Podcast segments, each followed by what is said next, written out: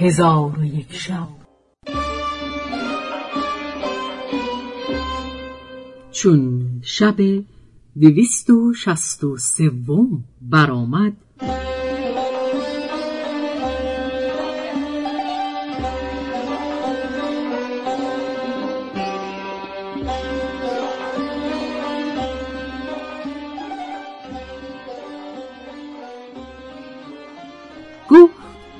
ملک جوانبخت.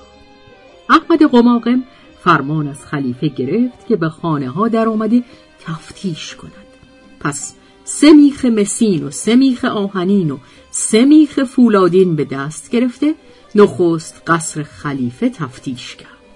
پس از آن خانه وزیر جستجو نمود و به خانه های حجاب و نواب نیز گذر کرد تا به خانه علاءالدین رئیس ستین برسیدند.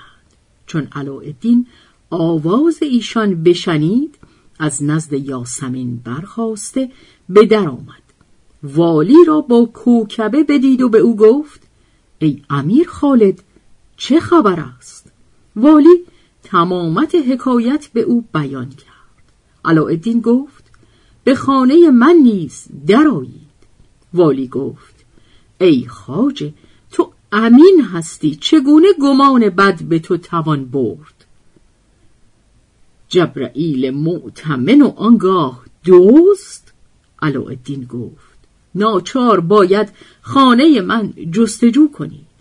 پس قاضی و والی به خانه در آمدند و احمد قماقم پیش رفته به لوحهای رخام که به خانه گسترده بودند نظاره می کرد تا بدان لوح برسید که چیزها را خود در زیر او خاک کرده بود.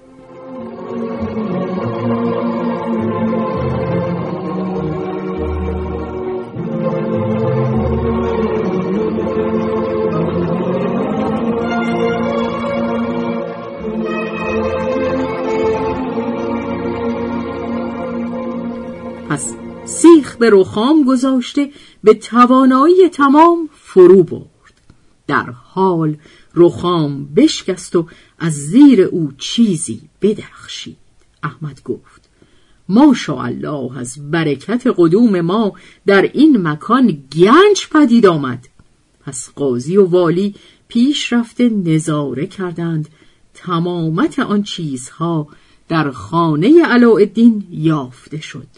آنگاه ورقه را به مهرهای خود مهر کردند و علاءالدین را گرفته دستار از سر او برداشتند و همه مال او را ضبط کردند و احمد قماقم کنیز او یا سمین بگرفت و او آبستن بود.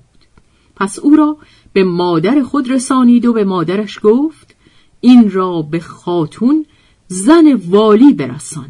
آنگاه عجوز یاسمین را گرفته به نزد زن والی بیاورد.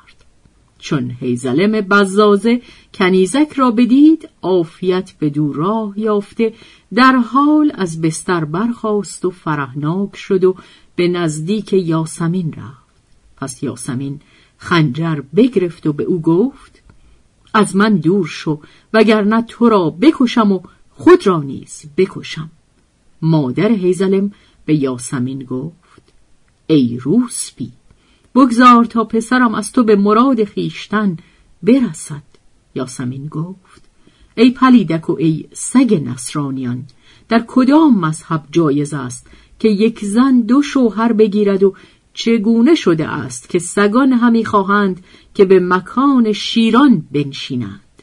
پس هیزلم را عشق افزون گشت و شوق و وجد بیقرارش کرد و خورد و خوابش بریده شد و به بستر در افتاد زن والی به یاسمین گفت ای روسپی چرا پسرم را به اندوه و اسرت گرفتار کرده ای؟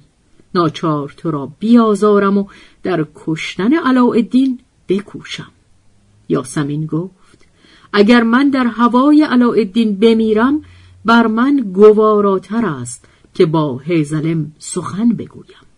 پس خاتون زن والی برخواست جامعه حریر و زرین اسباب را از یاسمین برکند و جامعه درشت و پشمینش بپوشانید و به مطبخش فرستاد و در خیل کنیزکان خدمت جای داد و به او گفت مستوجب همینی که هیزم بشکنی و پیاز خورد کنی و در زیر دیگ آتش بیافروزی یاسمین گفت به همه اینها راضی و خوشنودم ولی طاقت دیدن پسرت ندارم.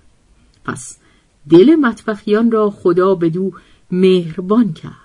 به جای او خدمت می کردند و رنجش او را نمی خواستند یاسمین را کار بدینجا رسید.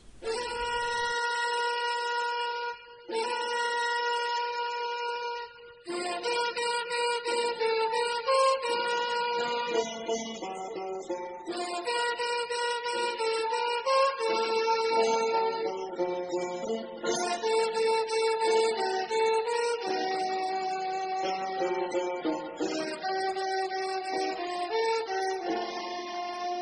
اما علاءالدین را گرفته با متاعهای خلیفه به دیوان بردند. خلیفه بر کرسی خلافت نشسته بود که ناگاه والی و احمد و خادمان علاءالدین را با متاعهای خلیفه حاضر آوردند. خلیفه گفت اینها را در کجا پدید آوردید؟ گفتند در میان خانه علاءالدین یافتیم. پس خلیفه غضبآلود شد و متاعها را بگرفت و مصباح را در میان آنها ندید. با علاءالدین گفت مصباح کجاست؟ گفت من ندزدیدم و مرا خبر از جایی نیست. خلیفه به او گفت ای خیانتکار چگونه من تو را نزدیک به خود می کنم و تو مرا از خود دور می کنی و من تو را امین می شمارم و تو به من خیانت همی کنی؟ پس از آن فرمود که علاءالدین را بردار کنند. آنگاه والی علاءالدین را به در آورد و منادی ندا همی داد که این کمتر پاداش آن کسی است که به خلیفه خیانت کند. چون مردمان این ندا بشنیدند در پای او به تفرج برآمدند. علاءالدین را کار بدین گونه شد. و اما احمد دنف با زیر دستان خود در باقی به عیش و نشاط نشسته بودند. که ناگاه مردی از مقربان دیوان به نزد ایشان درآمد و دست احمد دنف را ببوسید و گفت ای احمد دنف ای سر سرهنگان خلیفه تو در عیش و نوش نشسته و آب در زیر پای تو بسته اند و از حادثه ای که روی داده آگاه نیستی. احمد گفت چه حادثه ای روی داده؟ سقا گفت علاءالدین را که به فرزندی گرفته بودی به پای دارش بردند و همی خواهند که بر دارش کنند.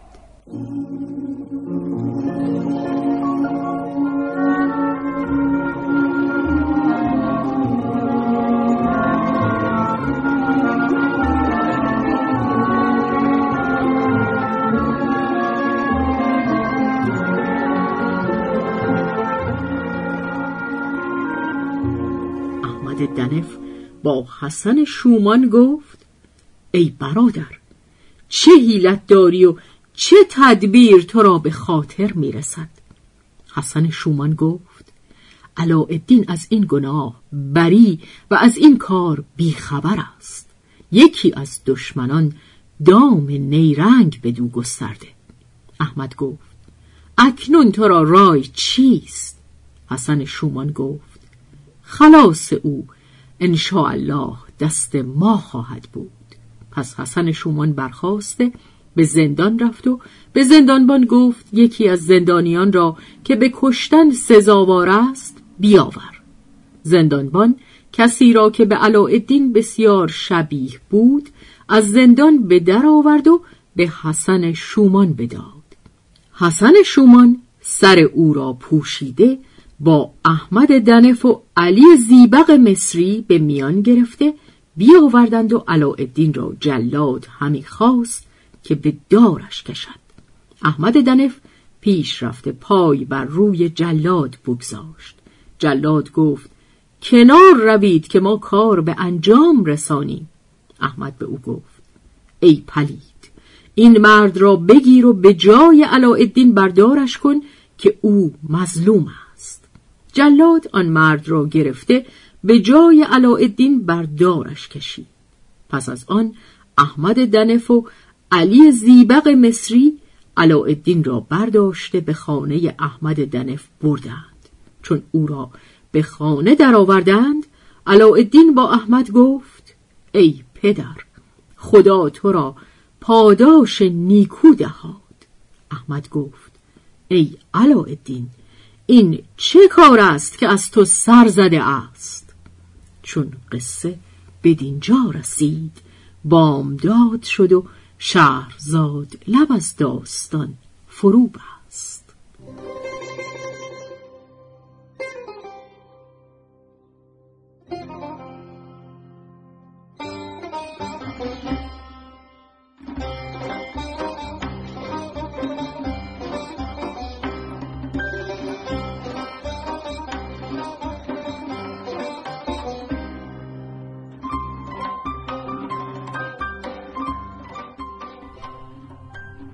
روایت شهرزاد فتوهی. تنظیم از مجتبا میرسمیعی.